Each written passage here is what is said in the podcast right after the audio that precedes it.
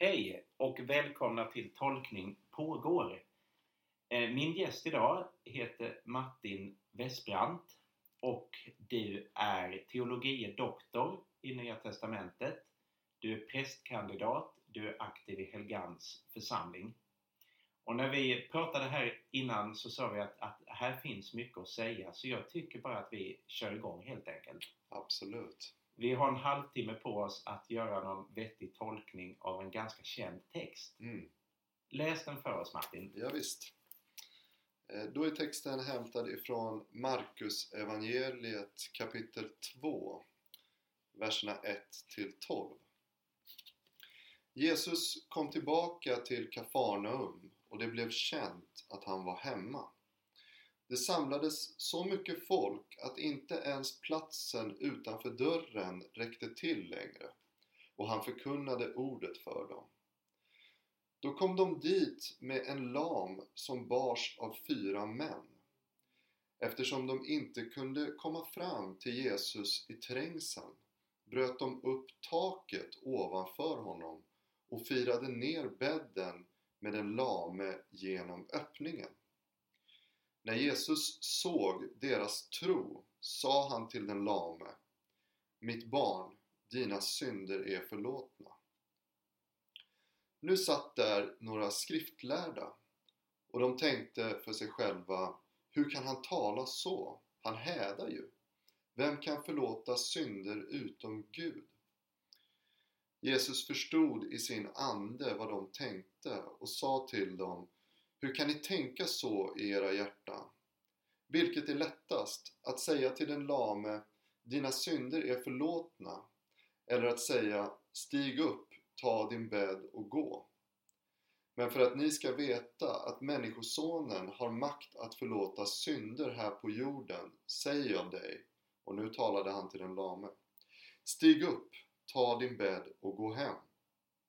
Och mannen steg upp, tog genast sin bädd och gick ut i allas åsyn, så att de häpnade och prisade Gud och sa Aldrig har vi sett något sådant. Tack Martin. Var ska vi börja? Ja, det finns ju mycket att, att, att ta i här men jag tror att vi kan börja med bara liksom den här dråpliga scenen Mm. egentligen. Eh, Det är lätt att man som teolog liksom fastnar för mycket i olika små detaljer. Men, men om vi liksom zoomar ut och tittar på helheten så är det ju festligt egentligen det som Mm. händer här. Alltså faktiskt precis vad jag också tänkte eh, men som vi inte pratat om. Men, men ibland tänker jag att jag försöker ta bort lite min teologiska förförståelse när jag läser texten och försöker se först vad är det verkligen som händer? Och det Mm. blir ju en väldigt, det är ett märkligt agerande kan man ju säga då att vi kommer inte riktigt fram här. Vi, vi klättrar upp och, och gräver oss igenom taket här på, på något sätt. Precis. Och jag tänker, jag tänker från början om man försöker leva sig in i den här scenen att det, det, är, det är någonting som vi alla på något sätt kan känna igen oss i. Vi har alla varit i den här situationen. Att vi är på ett ställe där det är väldigt mycket folk. Det kan handla om någon rockkonsert eller, eller någonting. Eller vi, vi köar till någonting. Mm, Eh, om man vill fram. Om man har kanske kommit för sent. mm. Så man har liksom fått en plats långt borta men man ville vara där framme egentligen. Just det. Detta är ju verkligen pre-corona. Det precis, precis. Ja. Före 50-gränsen. där. Ja, ja visst. Men eh, i Sverige har vi ju fått lära oss ändå att vi står i kö och vi liksom håller oss långt bak och vi väntar på vår tur och så vidare. Men det gör ju inte de här männen då. Utan eh, de tar sig minst sagt eh, vissa friheter. Mm. Så jag ser liksom det här framför mig. Det måste ju ha väckt ganska, ganska arga reaktioner. Eh, inte minst från den som bodde i huset. Det framkommer väl inte här. Nej, det, så, lär, det kan ha varit Petrus har jag läst någonstans. Att, att Ja. det kan ha varit Petrus hus. Liksom. Och det är ju ändå inte så, så ja, men ganska taskigt att få ett liksom stort hål i taket. Ja, verkligen. Och det, för det krävs ju ett ganska ansenligt hål för att man ska kunna sänka ner en bädd, eller hur? Det är ju Ja. ett litet hål. Och man tänker Eller- också, hur fick de upp? alltså jag tänker att få upp en lam människa för en stege. Mm. Alltså bara det måste ju vara ett, ett jätteprojekt att organisera här mitt i all kaos och trängsel. Liksom. Ja, precis. precis. Och det intressanta här är ju då Jesus reaktion och där tänkte jag tillbaka på texten som vi läste för några veckor sedan eh, med Marta och Maria. Ja, just det. Mm. Där ju Jesus reagerar på ett, på ett oväntat sätt. Mm. Eh, vi tror att han på något sätt ska, ska ta Martas parti där men så säger han att Maria har gjort det rätta, hon Mm. som sitter inaktiv. Och det kan finnas en parallell i den här texten i att vi, vi skulle ju kunna förvänta oss att någon säger till Jesus, ja men titta så de gör, säg till dem, så här, det här kan ändå inte vara rätt, säg till dem och ställa sig i kön igen och, och vänta på sin tur eller Mm. någonting sånt. Eh, men, men Jesus eh, svarar inte alls på det sättet. Utan han tar direkt deras parti, de här sabotörerna. Mm. Han tar direkt deras parti. Och det där tycker jag tåls att mediteras en del över. Absolut. Det, för det här är inte det rationella sättet att, att bete sig för dem så att säga. Det, det, och inte heller om man då tänker att, att man tror att Jesus verkligen är Gud så att säga. Så, skulle Mm. man, så är det ju inte ett, ett liksom höviskt beteende eller att man liksom på något sätt ödmjukt närmar sig mästaren utan man, man slår till, man gör någonting, man bryter upp och, och man och det där tänker jag är väldigt eh, intressant. För att det är ju det, han säger ju också att, det står ju i texten att när han ser deras, jag vet hur du, Ja, han deras såg deras tro. tro, ja. Alltså på något sätt läser jag in när han ser deras engagemang och starka liksom vilja att nå fram här. Det är då han också eh, gör sitt under. Ja, precis. Men, och jag tänker där att det, det är väl ganska lätt att tänka sig en situation där Jesus istället skulle ha blivit arg på dem. För, Ja. att de, för, att de gör, för att de gör detta, så att säga. Mm. Och, och reagerar på ett helt annorlunda sätt. Och Liksom, ja, visst, det är bra att ni har tro och engagemang och så vidare. Men nu får ni lugna er lite grann här. ja, här har ni gått helt över gränsen. Precis. Ja. Men det gör inte Jesus. Nej. Eh, Så det är väl liksom en, en första poäng att ta vara på att Jesus beter sig som så ofta på ett överraskande och oväntat sätt Mm. här i, i scenen. Och det är som du säger att ibland tror jag också att det perspektivet sjunker undan för vi ser inte riktigt den radikaliteten som det här är. Och då blir bara liksom det, poängen det här med oj, ett under har skett. Alltså jag Precis. tänker den här fick man ju läsa i skolan. Eller, de två första berättelserna tänkte jag på som jag lärde mig om Jesus. Det var när Jesus gick på vattnet Mm. och ta din säng och gå som han sa. Så där det skämtade lite om. Ja. Och då blev det liksom en saga bland andra sagor på något sätt som man fick till sig som barn. Jaha, det här var något konstigt liksom så. Just det. Men man tappade hela det här liksom andra perspektivet av hierarkier som bryts, Mm. av galet skeende så att säga. Att, att det hela var, var liksom något absurt på sitt sätt. Ja, precis. Och det ger ju det här undret en helt annan klang eller vad man ska Ja, säga. det tycker jag verkligen. Det tycker jag verkligen. Jo, det, och det är en sån där, det, det kan bli, trots att det här är så, som du säger, så bekanta texter så kan det liksom ibland komma sån här, det blir nästan överraskande för oss när vi Mm. börjar se texten, när vi främmande gör den för oss Just det. sätt. Och vi ser den i ett, i ett Mm. nytt eh, ljus. Eh, så jag hade inte heller precis tänkt på, på det perspektivet tidigare. Men sen eh, nästa sak som, som också sticker ut och som jag inte heller eh, egentligen hade tänkt på det är just det att Jesus såg deras tro. Alltså när Jesus såg deras tro sa han till den lame. Och deras här, det är ju de som har burit fram honom. Och de Mm. som liksom för dit honom. Det sägs ju egentligen ingenting om den här lames egen tro. Point taken. Mm. Här har du någon, är du någonting på spåret. Ja, precis. För det, för det är nämligen de som handlar, alltså då kom de dit med en lam som bars av fyra män och det var de som inte kunde komma fram. Så det är ju liksom de som agerar här hela tiden. Den lame är ju helt egentligen passiv på alla sätt och vis. Exakt. Fysiskt och, och det sägs ingenting om, om vem han är heller va? Eller Nej, och ett tag funderade jag på om det var en han överhuvudtaget men det, det ser ju ut så i vår översättning i alla fall att det är en, en man då. Så- Men i övrigt ja. sägs det ju ingenting om Nej. honom. Eh, Så att det är ju inte heller hans tro som det här handlar om. Då. Och Nej. det är ju väldigt intressant.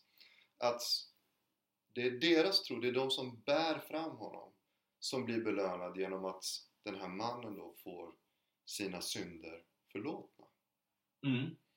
Det tycker jag är- det är ju väldigt teologiskt tänkvärt. Och där jag tänker på den här liksom, trons kollektiva dimension som ligger väldigt nära till hands här. Där den kollektiva tron så att säga får bära en individ, får bära den enskilde. Och i den här texten så, så bärs ju personen också på ett bokstavligt sätt. Mm. Nej men absolut. Jag har inte tänkt på det men det är ju väldigt starkt. Mm. Alltså det är starkt att, att det är deras tro som blir avgörande men, men de får ju ingen förändring i sina liv tydligt. Utan det är den, den passive som får liksom del av Jesu mirakel om jag tolkar det rätt. här, ja, precis. Och det är ju också det här med, med liksom en känga mot gärningsrättfärdighet och, och liksom framgångsteologi och, och hela den. Den är ju, omöjliggör ju detta utan här, här är det någonting annat som händer. Liksom. Ja, precis. precis. Och temat för veckan är ju trons kraft, eller hur? Jo, det stämmer. Och det är ju en sån där, också ett sånt tema som, apropå det du nämnde nu, kan vara lite utmanande. Mm. Vad är den här tron som, som har kraft? Mm. Och, och där det ju ibland har, när man har hamnat fel då i kyrkohistorien genom man har liksom tänkt att det här är någonting som vi kan frammana inom oss själva och om vi bara tror tillräckligt mycket eller, eller någonting sånt. Mm. Då kommer det fantastiska saker att ske. Alltså. Har du reflekterat någonting över? Nej men det har jag reflekterat över och, och det, jag tycker det är väldigt svårt. Mm. Alltså så, för, för att å ena sidan så tror jag att min bön, min tro kan, kan skapa förändring. Liksom. Men det är också, jag ser ju också när, när ja, men det är ju en klassiskt väldigt svår fråga att, att rota i och väldigt känslig så. Absolut. Sen tänkte jag också på ett annat spår att i, om man tänker liksom nutid så är ju det också en diskussion. Här handlar det väldigt mycket om den klassiska synen på synd och Mm. hur hänger den ihop med sjukdom. Och det finns ju också ett Mm. ställe i Johannesevangeliet när lärjungarna säger till Jesus att vem har syndat? Är det den blinde själv eller hans föräldrar? Och det är därför han liksom inte ser. Och Jesus säger ingen av dem. Mm. Men jag menar, vi har ju sjukdomar och tillstånd här, här också som vi pratar om att det finns hela tiden en, en skamsida av. Jag Mm. tänker på psykisk ohälsa, eh, övervikt. Alltså det finns Mm. många sådana saker där vi kopplar ihop det är människans beteende själv som har orsakat detta så att säga. Precis. Inte någonting som, som man oförtjänt har drabbats av. Nej, det. Så det rör ju också sådana skikt tycker jag, den här berättelsen. Mm. Att, att, där Jesus på något sätt försöker göra upp med denna tanken att det hela tiden finns en logisk koppling mellan mitt beteende, må vara av religiöst eller annat slag, och Mm. sjukdomen. Så. Mm. Det, det har jag, funderar jag en del på så att säga. Ja, precis. Det är ju verkligen en av de stora teologiska utmaningarna och det återkommer ju också på flera ställen i till exempel Markus evangeliet. Det sägs ju på ett annat ställe att han kunde inte göra några under Nej. därför att de inte, det inte fanns tillräckligt med tro hos folket så att säga. Så den här idén om liksom tron som, som på något sätt möter Jesus eller Gud och det är då det uppstår Mm. saker. Det verkar ju vara en, en genomgående tanke som finns i, egentligen i, i flera utav, åtminstone de synoptiska evangelierna. Mm. Johannes ser ju lite annorlunda ut. Ja, just det. Mm. Men ett sätt som sagt att nysta i detta och lösa upp det lite det är ju just det här med att det, det är deras tro och det är den kollektiva Ja, tron. det tycker jag Det är hjälper ju. väldigt eh, tilltalande av den, av den tanken. Mm. Och jag kan tänka att så, så kan vi också tänka kring att det är inte det att, att jag behöver be tio gånger om dagen och så får jag ett bättre liv. Men, men min bön för andra gör någonting med hela sammanhanget. Så att säga. Mm. Vår, vår kollektiva, som du säger, förbön och vår, vårt gudstjänstfirande gör vi ju inte bara för vår egen skull eller det vi ibland pratar om att ja, men det är hälsosamt att ha en tro och sådär. Men det är ju inte det som är den stora poängen utan poängen är ju att det gör något, det transformerar världen så att säga. Precis. Eh, Precis. Så. Precis, och, och liksom de här det blir, ett, det blir ett stort argument för kyrkan och liksom kyrkan som en läkande gemenskap. Att Mm. det finns en poäng med att vi, vi samlas. Vi är inte individuella som troende. Och vi behöver inte heller vara så bekymrade över vad som händer inom oss själva utan bara det faktum att vi är med i det här sammanhanget, ingår i den större gemenskapen som i sig är en gemenskap av troende, en Mm. gemenskap som tror. Då tar det bort en del fokus på den individuella tron, Ja. vad som pågår Nej, hos men- mig just den här veckan eller, Mm. eller så.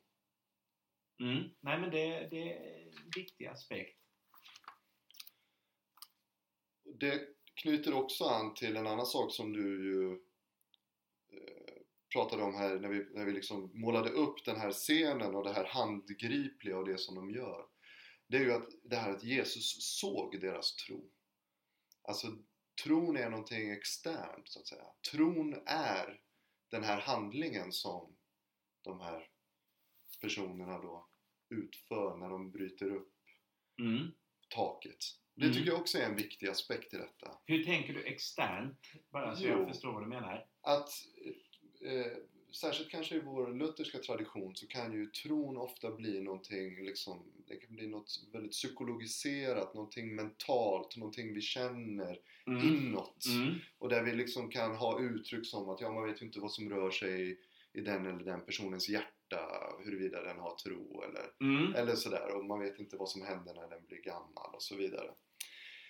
Men här tycks ju tron handla om någonting som, som sker i det yttre, någonting som sker i världen. Mm. Tron är så att säga själva handlingen. Mm. Så tron är någonting som, som man kan se, någonting som, som Jesus ser.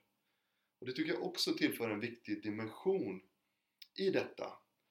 Att deras tro som Jesus ser och belönar, det är ju den tro som agerar, som, som gör någonting Mm. för den här medmänniskan.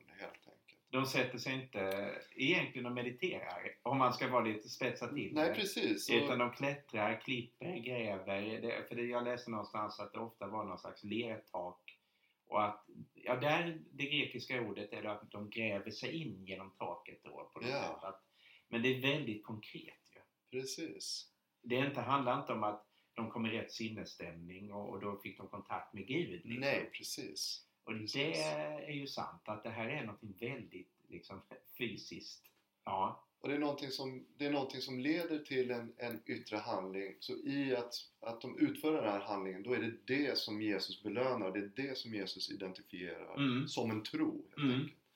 Och det tänker jag också att vi kan koppla till många utav eh, de saker vi gör. Men till exempel bara det att vi går till kyrkan, alltså deltar i gudstjänsten eller vad vi nu deltar i för sammanhang. Mm. Eh, det är tro, så att säga. Alltså vi kan ofta Ja. känna oss bekymrade över att vi inte liksom vet vår, vår sinnesstämning som du sa, eller vårt, vårt mentala tillstånd eller så. Tänker vi så som Gud vill att vi ska Mm. tänka eller, eller så. Men liksom tron får sitta i, i, i benen och vi behöver kanske inte bekymra oss så mycket om, om vad som försiggår uppe i huvudet Nej men visst. Utan att vi får bara utföra trons handlingar. Mm. Och ibland handlar det, och jag tänker på nattvarden är ju också en väldigt det handlar ju inte bara om att jag, jag ska liksom komma i rätt stämning med, med den korsfäste Jesus utan det handlar om att resa sig upp, få brödbiten i handen, tugga på den, doppa i vinet. Alltså det är ju väldigt Verkligen. också, det är också en väldigt konkret och Verkligen. då, då händer någonting som inte jag kan förklara fullt ut.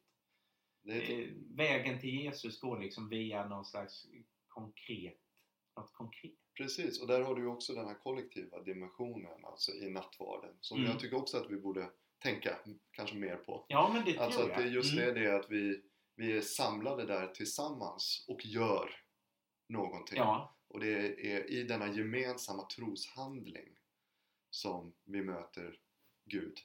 Och ibland, ja men just det, och ibland tror jag också att vi behöver bli lite mer görare. Mm. Inte bara hörare som det liksom sägs. Mm. Att, att det är också omöjligt på något sätt. Jag tror att vi ibland har bilden av att, och inte minst människor som är sekulariserade, att liksom först måste jag förstå allting med Gud och skriva under på allt i trosbekännelsen och kunna härbärgera att det är något onaturligt. Sen, då först kan jag liksom gå till kyrkan. Mm. Men för mig har det i alla fall funkat tvärtom. Att jag inte förstod fullt ut men jag gick ändå dit och sen är det liksom ett, ett virvar av, av liksom tro, otro, aktivitet, inaktivitet. Men, Absolut. men om jag inte gör något så händer å andra sidan ingenting. Jag måste också få igång en process. Liksom. Mm. Så. Precis.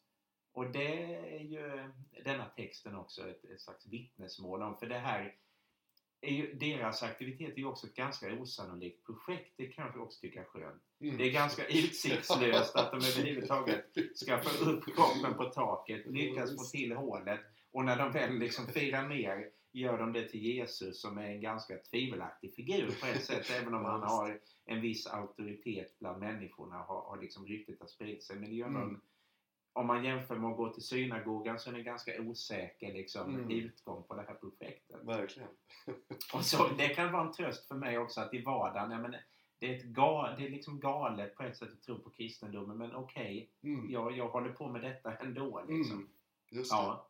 Och vi, be- och så vi behöver inte förstå allting heller. Det, be- det behöver inte vara en tro som... Eh, den får inte fastna i huvudet så att säga. Och vi behöver inte reda ut det heller i huvudet. Nej. Utan det tänker jag är också riktningen i, i hela den här texten. Att det liksom är ju ute i världen. Eh, så. Och lite snyggt här då om vi går vidare. För, Mm, för ja, vem, är, vem är textens stora tvivlare här? Vem är liksom motbilden till deras, de här troende då som på något sätt Mm. blir hjältarna? Ja, det är ju figuren då i nästa, eller figurerna är det till och med, i, i den andra delen av texten här. Där vi då stöter på några skriftlärda. Och till skillnad från de här som handlade då, hjältarna, så har vi några skriftlärda som sitter och tänker för sig själva. Mm. Och, och, och, då tänker de eh, fromma tankar här. Hur kan han tala så? Han hädar ju. Vem kan förlåta synder utom Gud? Så när jag ser det här liksom, eh, ser dem som en motbild nästan. Alltså här har vi några som tänker rätt. De vet ju hur det funkar det här med Gud och vad som är rätt och inte och så vidare. Och, och de liksom anmärker framförallt på det som, som Jesus gör här. Där han ju verkar göra någonting som vi andra skulle tycka är gott. Va? Så i det Mm. att han, han säger att synder är förlåtna. Han manifesterar Guds barmhärtighet på något sätt. Vi kan förstå deras eh, skepticism rent logiskt varför de tänker på det här Ja, ja. sättet. Men i texten så framstår ju de verkligen som eh, icke-hjältarna, som, som antagonisterna här. När de liksom sitter vid sidan om. Mm. Och det är teologerna liksom. Sådana som du och jag. Ja, vi- som, vi- sitter, ja. som sitter vid sidan om. Vi och- sitter här och som- språkar. Ja. Och som vet hur det är. Liksom. Ja. Och som sitter och, och bedömer. Det- jag tänker att det finns något ganska typiskt med, med det där. Mm. Vi kan tänka också idag på liksom de här uh, skrivbordskrigarna som sitter på sociala medier och allt vad det kan vara. Liksom. Människor som har suttit där hemma och som har tänkt ut exakt Mm. hur det är och som alltid har någon kritik att rikta mot alla som är ute och gör olika Just saker eller så. Men som egentligen inte är en del av verkligheten de kritiserar alla gånger. Precis. Så. Eh, Det, utan utan liksom folk lever sina liv i förorter och allt möjligt och saker händer. Och så sitter det människor som bara har den här von oben-attityden på något sätt. Eller så. Ja, precis. Det är ju intressant. Och det är det här, äh, jag tänker att i den här, när jag reflekterar över detta så det ligger ju liksom någonting väldigt eh, icke-konstruktivt och, och liksom negativt i hela deras kritik. Mm. Alltså, eh, vi kan ju förstå om eh, liksom man med nyfikenhet eller Alltså det är, ju, det är ju på ett sätt rimliga frågor att, ställa. Ja men det är ju... Nej, Är men, det- det, hur, visst, kan det här, hur kan det här gå ihop? Här är det en människa som säger sig vara Gud och förlåter synder. Vänta lite här nu. Precis. Om det hade hänt här på Klostergården hade jag också tänkt, ja, men vänta här nu. Precis. Men brottet som de gör sig skyldiga till på Mm. något sätt, tänker jag är just detta att de har ju redan bestämt sig på förhand. Ja. De, de tänker inte engagera sig i skeendet eller försöka ta reda på, på mer eller, eller vara öppna eller någonting sånt. Utan de, de vet ju redan vad som är rätt och vad som är fel och de har kommit dit för att titta och se om Jesus kommer följa de regler och lagar och förordningar, det som de vet är det rätta. De är liksom inte där med en attityd av att eh, få upptäcka någonting nytt eller att få sina egna agendor eller tankar ifrågasatta eller så. Det är helt sant. Mm. Jag tänker ofta på Marcus evangeliet som en parallell, alltså punken när den kom Mm. då, eh, som jag lyssnade mycket på i tonåren och sådär. Formmässigt är det lite samma sak att det, jag menar när Sex Pistols släppte sin Nevermind the Bollocks, de gitarrer, alltså när det bara, ja precis, någonting exploderade. Absolut. Och det är lite som Marcus evangeliet, en röst ropar i öknen Just. plötsligt och sen så är det liksom full aktivitet. Så. Mm. Rent formmässigt tänker jag att det har någon slags likhet och det är någonting det är en röst som inte fick komma fram liksom på något sätt. Det här, och jag menar innehållsmässigt så finns det större skillnader och det var ju mycket som var destruktivt i, i liksom punkens värld. Absolut. Men det var en röst som aldrig hade hörts så Nej, att säga. nej. Alltså det var på något sätt, vänta lite, Mm. så här ser verkligheten ut för oss Mm. som bor i förorterna sådär. Det är inte liksom turistkvarteren i London och, och sådär utan här kommer en annan sanning liksom Just sådär. det. Ja, det, och det kan man verkligen se om man vill i Ja. den här texten. Alltså de här eh, ver, verkligen regelbrytarna som sagt då, som går fram och som Mm. förstör. Alltså det finns ett nedbrytande och en hänsynslöshet Ja en i, deras, ja. i deras handlande. Och som ju då eh, indirekt smitt, smittar av sig på Jesus genom att han accepterar detta. Ja. Eller ger det Han sitt, säger att nej, men sitt godkännande, liksom, eh, visst, Och det går ju igenom, precis som du säger, alltså, vi måste verkligen eh, komma ihåg den här sidan utav Jesus som är så stark liksom, Mm. i hur han ju hela tiden i Markus evangeliet och i, i de andra evangelierna också eh, ju, ju ibland tycks göra saker bara för att provocera mm, ledarskapet och så vidare. Alltså det här när man äter och hur man beter sig på sabbaten och saker runt omkring. Alltså många skulle ju kunna säga till honom där att ja men det är onödigt att göra dem liksom ledsna eller trampa dem på tårna eller är det verkligen så viktigt eller så. Mm. Men det tycks ju ofta som att Jesus faktiskt gör saker just för att sätta igång ja, en diskussion, just för att liksom provocera och väcka nya tankar, väcka en ny syn på tillvaron. mm. Och där går det liksom inte för honom heller att, att vara, gå medelvägen utan han går ju hela, han drar ju saker till sin spets för att visa att titta här, så Mm. här är det liksom. Nu kommer den sanna kraften. Mm. Så. Inte som man själv, eller jag är en, en typisk sån här resonemangsmänniska som tycker att men han kanske kunde sagt, pratat lite med de skriftlärda och lite med de som kom in i huset. Så kunde ju fått in någon slags liksom, de kunde ha blivit ett och då hade det blivit något försonande. Men det är Ja. ju inte Jesus väg här Nej, det är ju, nej, det är ju Det måste man ju ha klart för sig. Sen får vi agera eh, på ett annat sätt Mm. kanske. Men, men Jesus är radikal. Det, ska vi inte, det kan vi liksom inte ta ifrån honom. Utan här kommer Guds röst. Mm. Verkligen. Och Guds handlande. För det är väl också det i den här eh, perikopen då att handling och, och förkunnelse blir, eh, smälter ihop så att säga. Mm. För det, han står ju och predikar och sen så visar han också i slutet på något sätt att, att det är också Gud som kommer här och helar. Precis. Ja. Mm. Precis. Oj, det, det, vi är snart i mål här. Ja. Det är ett intensivt, eh, kraftfullt samtal. Det, det ska det ju vara med en sån här text alltså. Ja, ja, precis. Finns det någonting du känner, om du ska, ska du predika förresten? Eh, det ska jag inte göra över den här texten så jag är väldigt glad att få läsa den i det här sammanhanget. Ja, jag ska predika Ja. eh, och eh, jag har fått mycket med mig här att ta med mig. Ja, Har mässa med dop också den eh, i Köpenhamn faktiskt. Där jag ska ha en, en mässa i vår vänförsamling där. ja, Gustavskyrkan. Så att eh, jag har med mig lite olika tankar också i det här konkreta då med dopet som ju också är en konkret handling. precis. Jag måste få lägga till en Absolut. sak till då på det temat. För det, det blir så tydligt när man börjar liksom lägga den här linsen på texten. Och det är ju när vi kommer in på slutet, och, eller på andra delen och Jesus pratar om eh, det här med syndernas förlåtelse och, och undret. Så säger eh, Jesus Men för att ni ska veta att Människosonen har makt att förlåta synder här på jorden, säger jag dig. Och det jag vill ta fasta på här är just det här, här på jorden. Mm. Som eh, liksom ligger i linje med det som vi har pratat om. Och lite som en bekräftelse på att vi är, rätt ute, så att säga.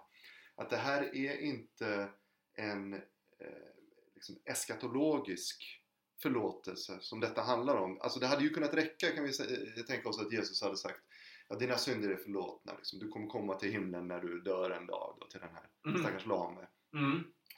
Utan, utan synderna är förlåtna här på jorden och det får en jordisk konsekvens i det att den lame mannen reser sig upp eh, och går. Jag tänker att det är viktigt att, att betona liksom, eh, vad Bonhoeffer kallade för kristendomens denna-sidighet. Mm. Alltså att kristendomen och Jesus uppdrag också berörde människor i allra högsta grad här och nu. Det blir väldigt tydligt i Mm. den här texten. Så förlåtelsen är liksom just nu. Just nu är du fri ifrån det som, som liksom tynger dig. Och du kan gå vidare i en förnyad existens med nya möjligheter och så vidare. Så samtidigt som vi ju naturligtvis inte vill lägga bördor på människor och liksom säga att ja men om du bara tror så kommer allting att bli lättare.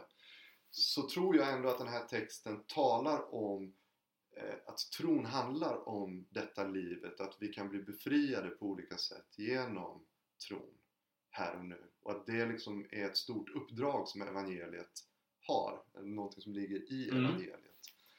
Nej men precis. Det är inte så att okej du är lam nu hela livet men sen kommer du till himlen. Smör ovanför när du dör. Och en annan sån här musikreferens som jag verkar vara inne på idag. Men, men det är ju ändå rätt så talande.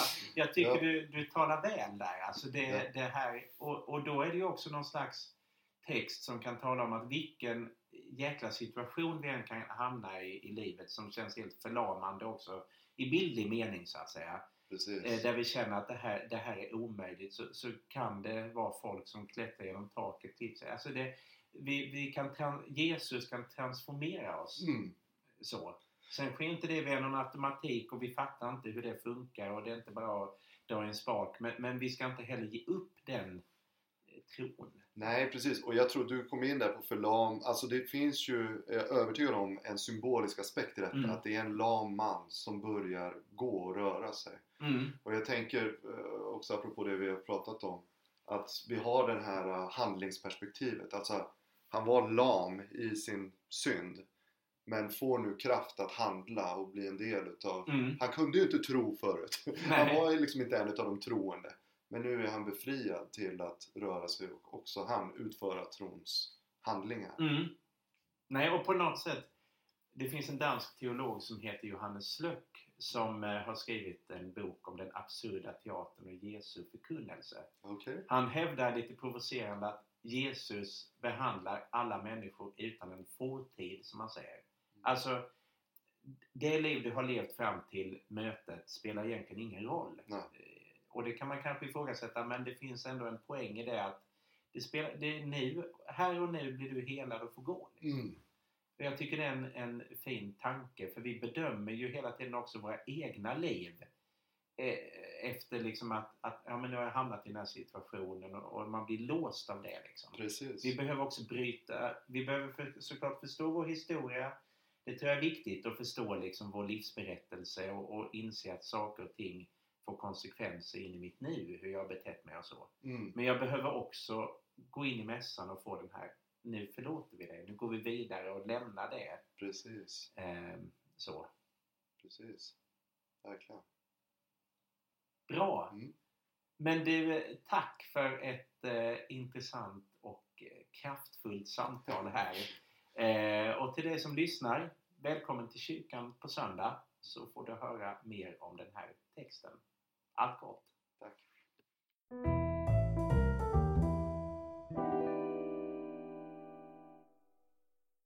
Du har lyssnat på Tolkning pågår, en teologipodd i samtalsform. För dig som vill fundera över livet och tron och för dig som vill få inspiration i predikoförberedelsen. Tack för att du har lyssnat. Och tack till alla er som gillar och delar våra avsnitt på Facebook och som på andra sätt berättar om den här podden för andra. Om du vill lyssna på fler avsnitt så finns vi där poddar finns och på vår hemsida som du hittar om du googlar Tolkning pågår. Och om du har tankar om podden så hör gärna av dig till oss på vår Facebook-sida. På återhörande.